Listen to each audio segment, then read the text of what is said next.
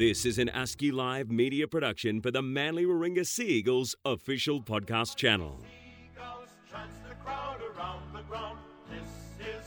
This is the Golden Eagles podcast, hosted by Manly media manager Wayne Cousins, along with Sea Eagles Premiership winner and chairman of the Golden Eagles Association, Mark Bryant.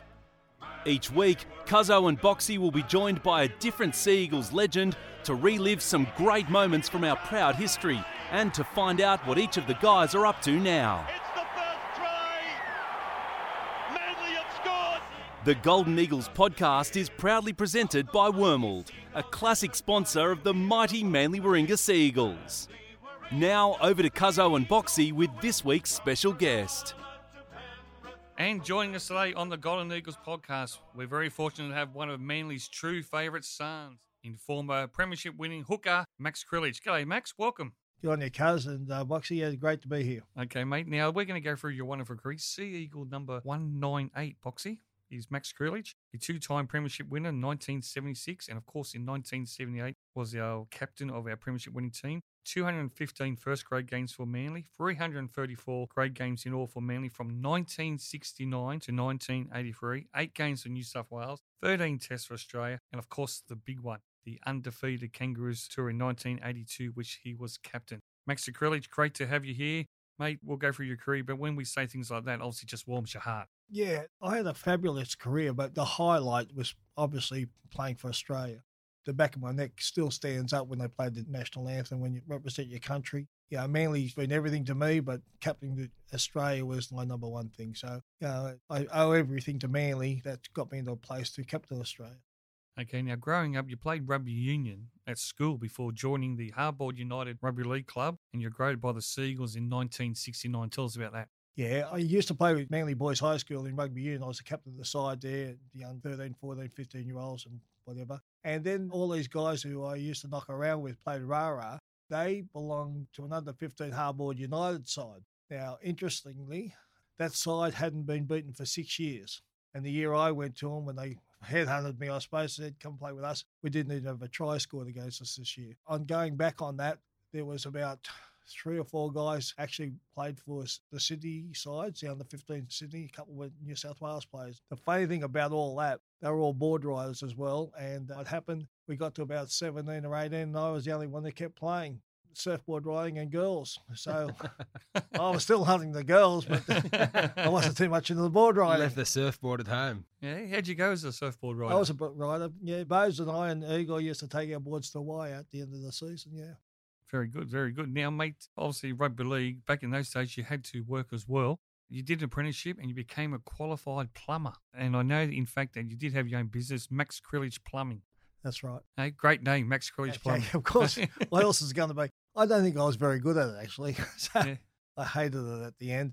You had to make the times do. That's you had to work. You Mm. know, I remember in the old days, and some of the people would say, "Why you?" We seen you play football yesterday. And you got carried off, or you broke your shoulder, and I'll be at work the next day. I said, "Because you have to. Mm. You have to make a living." That's the thing. Back in the day, before you know it was fully professional, you know that's the thing. You had to get up and you had to work the next day. Garbage runs, leagues club, you know, plumbing for Maxi, so many of them. You know, and these guys really did pave the way for the guys, you know, like myself who came through and got you know full time contracts. But you know, the guys today as well. You know, that all comes on the shoulders of the guys that played before us, which is why I think it's our job as the younger generation of the newly sort of newly retired, I've been retired six years, but to look after these guys and Mm. make sure that they get the just desserts for the effort that they put in to pave way for us all. Well, what was the match fees back in those days, Maxi? How much Um, for a win?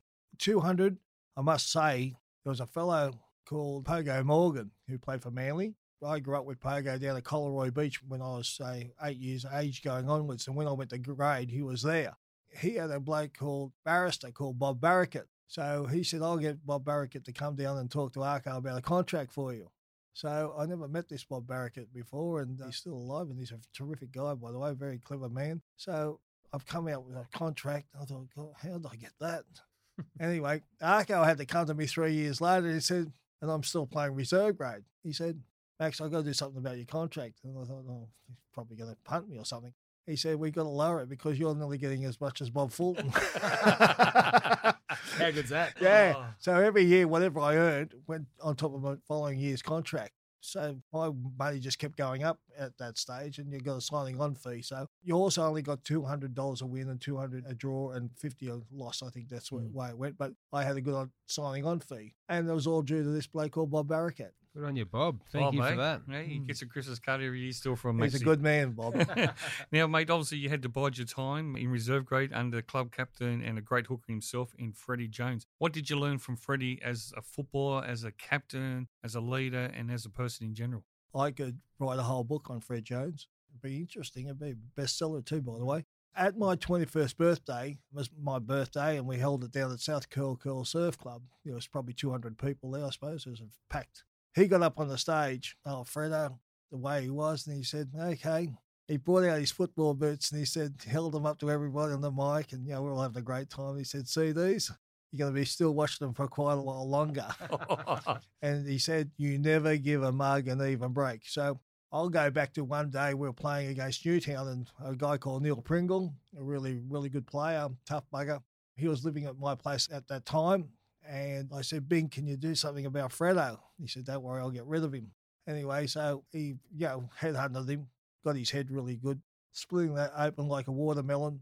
Fred walks off, gets about six or eight stitches in the top of his head, goes straight back on. I thought, you beauty, here I go, I'm on. Nah, Fred went straight back on there. Yeah. And as he said, he wouldn't give me a chance. And I got to say, he was the one who taught me about getting up when you've been knocked down, about toughness. It's probably in me through my ethnic background anyway, the toughness side. But, you know, I used to cop a bit of a hiding. And luckily, I had a lot of tough blokes around me that helped me out a lot. But getting up was probably my factor that I could do. I, I copped a few Beltons over the years, and, you know, you had to get up. Because if you didn't get up, the coach couldn't depend on you anymore. And I got to tell you, Ron Willey at the stage when I was reserve grade, he made a point when we won the comp in my first year. Your job is just to get over your opposite hooker. So we played South Sydney in a major semi final. And in the first scrum, I got over the top of George Piggins and I'm laying on top of him. And I actually broke my hand on his head, Oh, hitting him. jeez. He bit me so hard, he was biting my chest, right?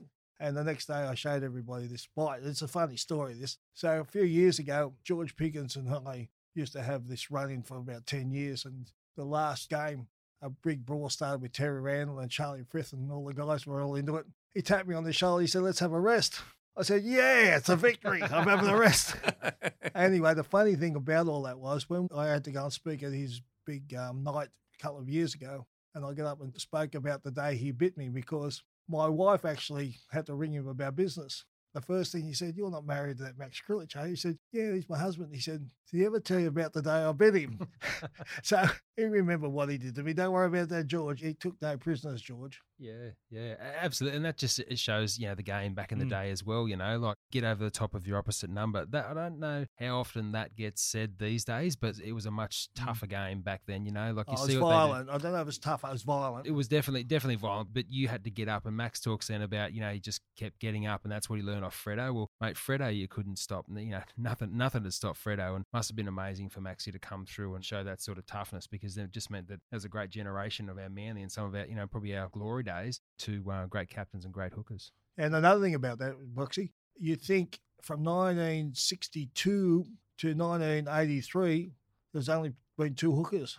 Yeah, it's amazing. That's amazing. And we're possibly the same character and same toughness or whatever you want to say. Style, yep. They're the same style. And we had to be ball winners in those days. That's what Fred taught me about winning the balls. Mm. You had to win the ball. That was your main job about winning the football. Luckily, I had other attributes that went along with winning the ball. So Mm, yeah, Well, there you go. Two popular hookers on the Northern Beaches in 20 years. look out. Freddie. Jones and uh, Maxi Krilich. Now, uh, Maxi, in 1972, you obviously captained the uh, Seagulls to a reserve grade premiership. Then the following year, you make the City seconds team while you're still playing reserve grade. 1974 first grade debut. Tell us about that special moment. obviously it was big for me because people had said to me, You've got to leave now," because I've got a scrapbook there at home, and I was reading it the other day, just saying, "Look at this rubbish they're writing about you." They keep on saying, "Look at this reserve grade hooker. He's the best hooker in the competition, but he's playing reserve grade." And, and that's what actually happened. I actually made um, the city sides out of reserve grade. My captain was the great Billy Smith. My coach was Graeme Langlands, so who I then over the years I got to know those guys really, really well. So yeah, it was a big feather in my cap to be able to get to that side, you know. And I scored two tries in that game. In that, in that game. Two tries. because Billy Smith told me what to do. what does that he feel said- like? now, you know he said to me? He said, You just listen to me. Although I was probably 22 or 23 then, he said, You just listen to me when to run and when to run and do this. He's a very clever bloke, Billy Smith. Now, mate, 1978, obviously big year for you. You play uh, representative football for Australia, but uh, obviously the 78 as captain of the Seagulls, going through that finals period, that a special moment we've touched on before with you and other guests as well, including Johnny Gibbs. Six games, 25 days, one game every four days. It's unbelievable. When you look back on that, Max, just reading about the stories, obviously, so many, the, the grand final replay, the refereeing controversies. What was it about that 78 final series? Um, actually, our final was played about six weeks earlier. We got beaten 22 or 21 nil by South Sydney. Anyway, uh, we went to Brookvale Oval to start the training on the Tuesday night, and Frank Stanton was standing in the corner. He's probably half pissed at too. He used to get on the grog a fair bit. Anyway, he's standing there, and he said, "Everyone get here." And they put the witches' hats on the corner post. He said, "You've got 21 to do."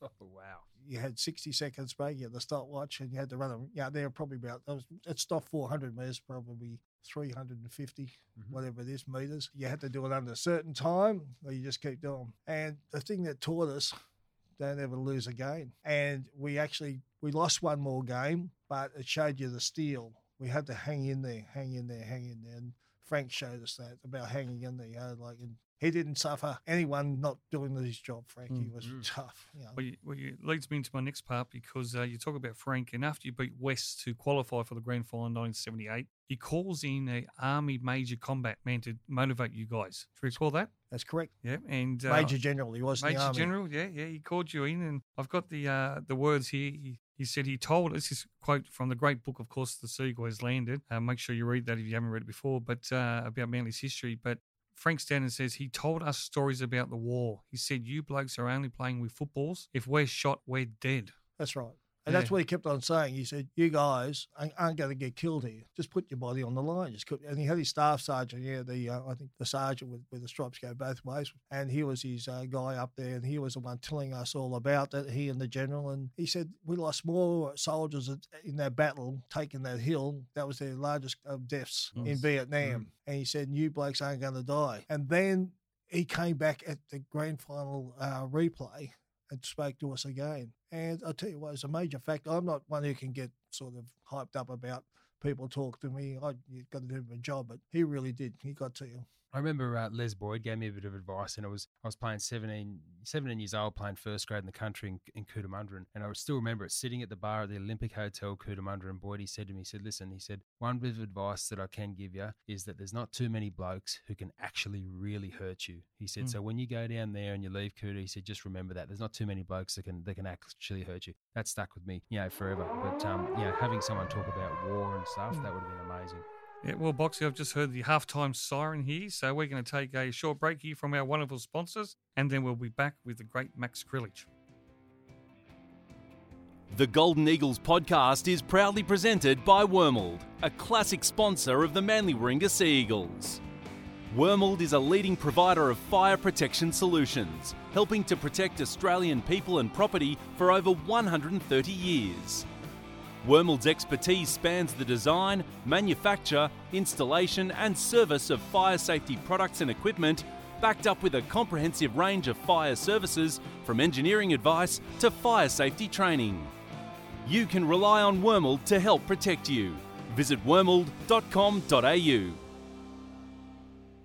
And welcome back to our second part of our uh, episode with the great Max Krilich. Max, uh, the 1978 Grand Final. The bookies rated Manly six to four on favourite to beat Cronulla, and the last thing you both teams would have wanted was the year before Boxy, the 1977 Grand Final, St George and Parramatta. They play a draw, so what do they decide to do? We'll take extra time out. It's gone, thinking it won't never happen again. And then the following year, Max, what happens? What happened again? We had to play three days later. Mate, the 11 all draw. Uh, Tom Mooney scores a try. Uh, Graham Eadie, the one back, kicks four goals. Uh, Edmonds scores for Cronulla. And the great Steve Rogers, uh, a great mate of yours, kicks four goals. In that grand final, Stevie Martin had a chance to win the game, missed a field goal in the dying minutes. And I got to say, yes, he did in field goals. Steve Rogers had a, a shot at goal with five minutes to go from 30 metres out and in the middle of the about say 15 metres out from the cross, uh, from the in the middle of the field, and you wouldn't believe it. He would kick that with his eyes closed, but under pressure he missed it. Mm.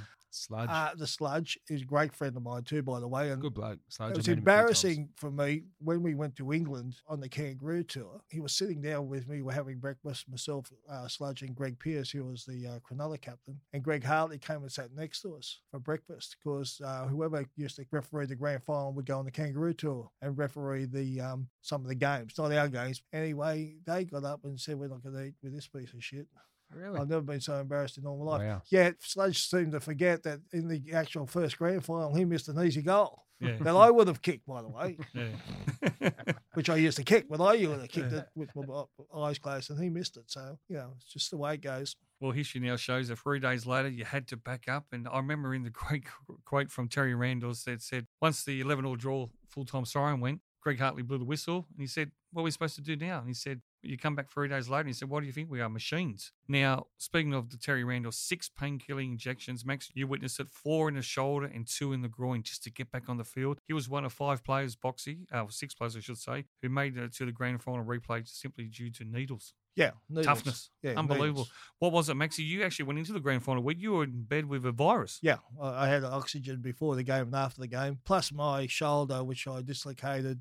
One of the things that irks me about rugby league in the present day is when you see the bl- the ball on the ground and players they look at it, and they fall on it. Frank Stanton says, if I ever see a guy not diving a loose ball, I'll bring him off the field. Well, one day we are playing a trial and I dived on the loose ball, a, a trial, by the way, and this guy, big lump, jumped on my shoulder and pushed my shoulder out backwards. That's how far I could raise my, my left arm. There you go. Yeah. It's, it's, it's just, I had that many injections in that shoulder that year. So then I played state games and I played in the Australian sides and I couldn't even lift my arm above my head then. But you just had to keep playing. It's it's it's a brave thing, especially because there's boots and stuff everywhere. And Des used to talk about it in my day that you know if there's a ball on the ground, get on it because that's a show of commitment. It's a show of urgency. And it's a show that you want the game. So when the ball's there, we want it. You know. So Yeah. you'd see guys diving in. And he was the same. If you if you didn't jump on it, he'd stop at the video and he'd go, "What the are you Mm. doing there?" You know. So yeah. Well, after the uh, the winning of the 78 grand final, which obviously you don't get many days to celebrate because you go straight on the old kangaroo tour. That's right. Now, uh,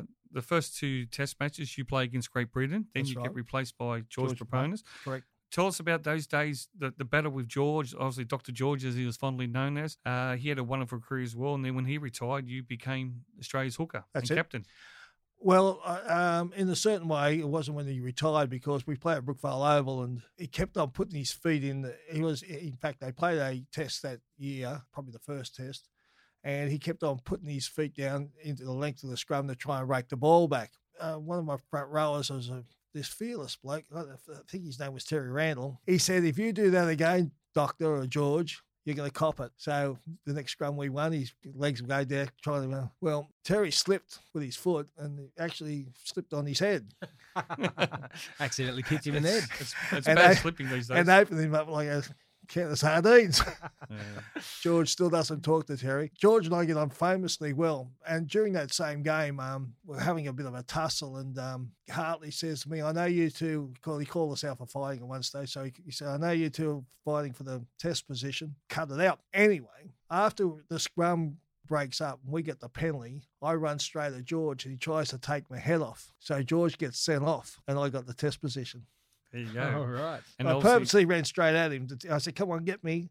He got me. yeah. Down I went, but he got sent off. I got up I got the test spot. You got the test spot, and, And then the obviously uh, from that it becomes a 1982 Kangaroos tour, and now you think of uh, great sporting teams and great sporting moments uh, in rugby league. Obviously, the Invincibles, as was known, Maxi, you're the captain, the first team to go through Great Britain, Boxy, and France undefeated. Max, you look back at rugby league these days, and I remember growing up, 1982, I was in year seven, so I remember watching all those matches Australia versus Wigan, Australia versus Leeds, Australia versus Hull, all those matches, and then the test matches. What was it that made the camaraderie in that team so special? Camaraderie is the greatest thing, uh, particularly on those kangaroo tours. A bit of a story at the City versus Country games in, in the in the May or whatever time of the year it was. I'm standing at the steps of Sydney Cricket Ground number two, looking down, and I could see Ray Price there, surrounded by 12 of his Parramatta players. They all got picked in either City first or City second, the whole team. And I'm thinking in my head, this is not good. You can't have that You can't have Queenslanders, you can't have New South Wales, you can't have St George players, you can't have Manly players.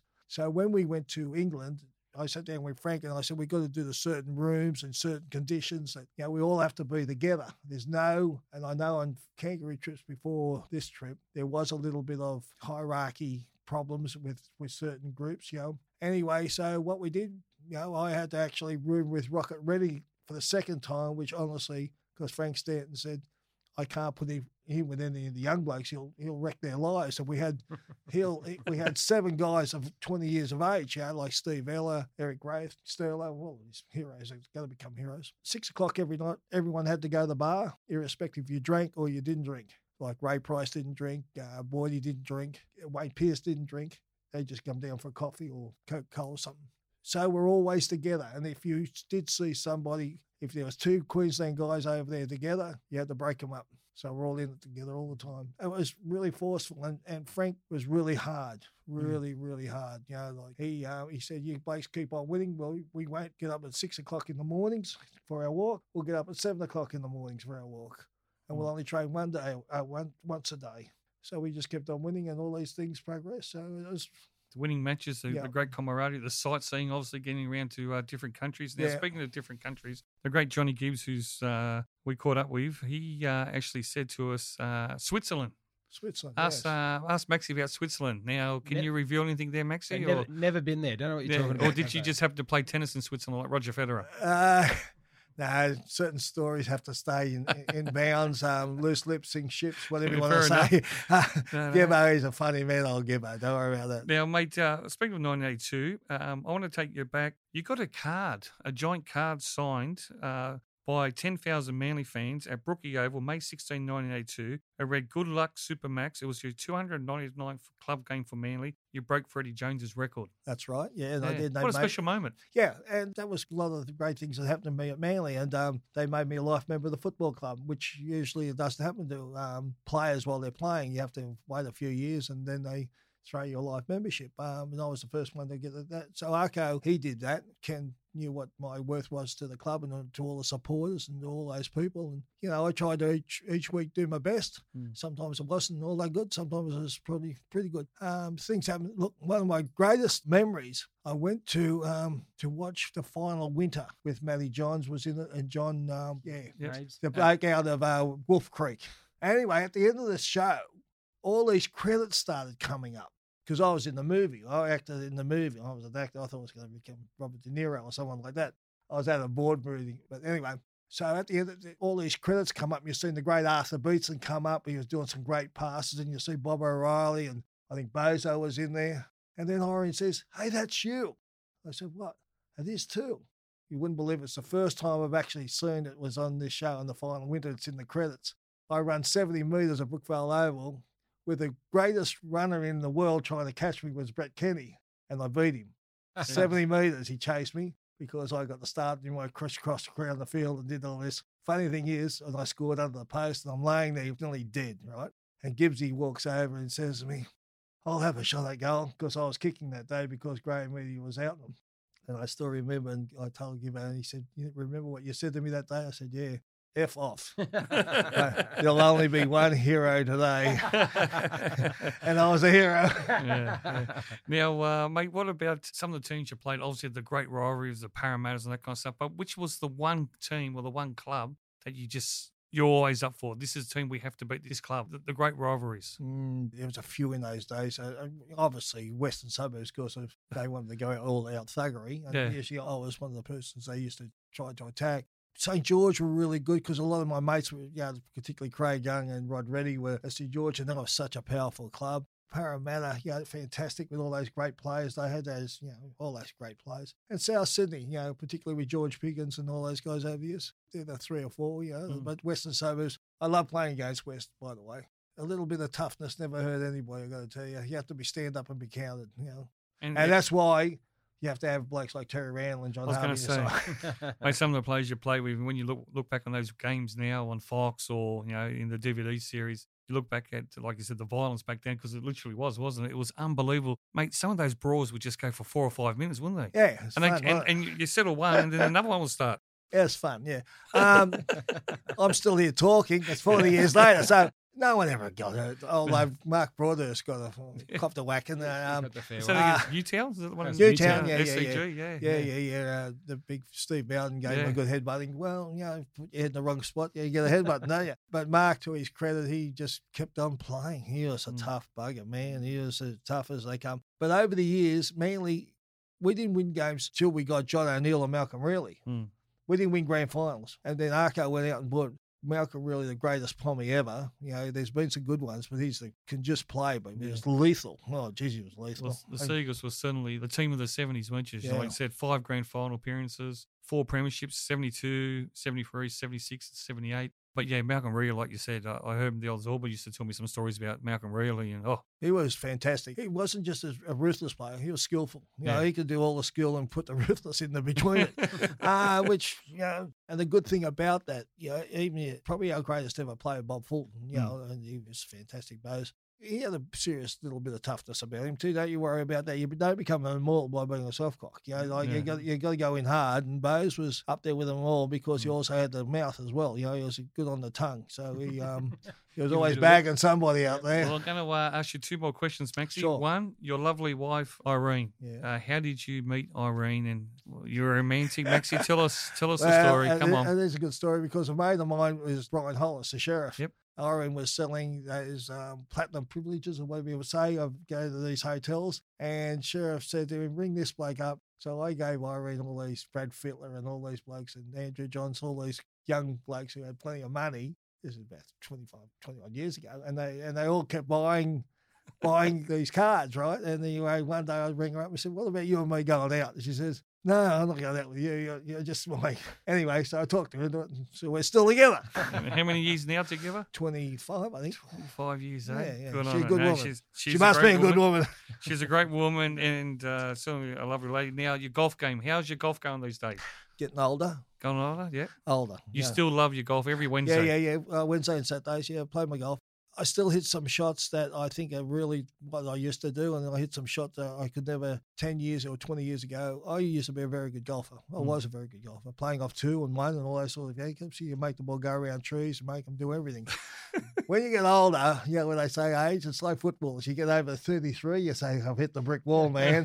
well, I've hit the brick wall in golf. Well, Maxie, unfortunately, we've run out of time. But, mate, look, it's been an absolute pleasure to have you in here with us. Uh, every time we see you in the Manly Seagulls office, mate, you always got smile on your face. You're always happy to help out. You share some wonderful stories. For someone like me, I, I just love the history of rugby league and obviously the Seagulls. And, uh, mate, congratulations on your career. Unfortunately, I wish I could have seen you more on the acting stage. Uh, I think you would have been a very superb- poor actor. Very I reckon you would have been good in the Goodfellas or something. You Yeah. can see Maxie in the Yeah. Goodfellas, you know. Absolutely. Yeah, De yeah. Using that knife, you know, Yeah. like uh, you know, Jimmy Pesci. Yeah, you know, yeah, Joe Pesci, Yeah, yeah, that's it, uh, yeah, Robert Joe. De Niro, Al Pacino, you know, The Godfather, and then Max Krilich. That's so, it. Max, congratulations on your wonderful career. Keep up the great work. Always a pleasure to see you, and thanks for joining us today. Thanks, Wayne. Thanks, Boxy.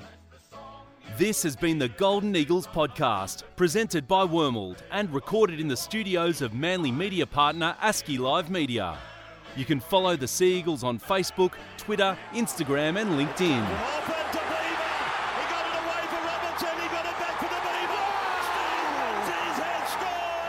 For more episodes and other official Sea Eagles podcast channel shows, head to seaeagles.com.au forward slash podcast.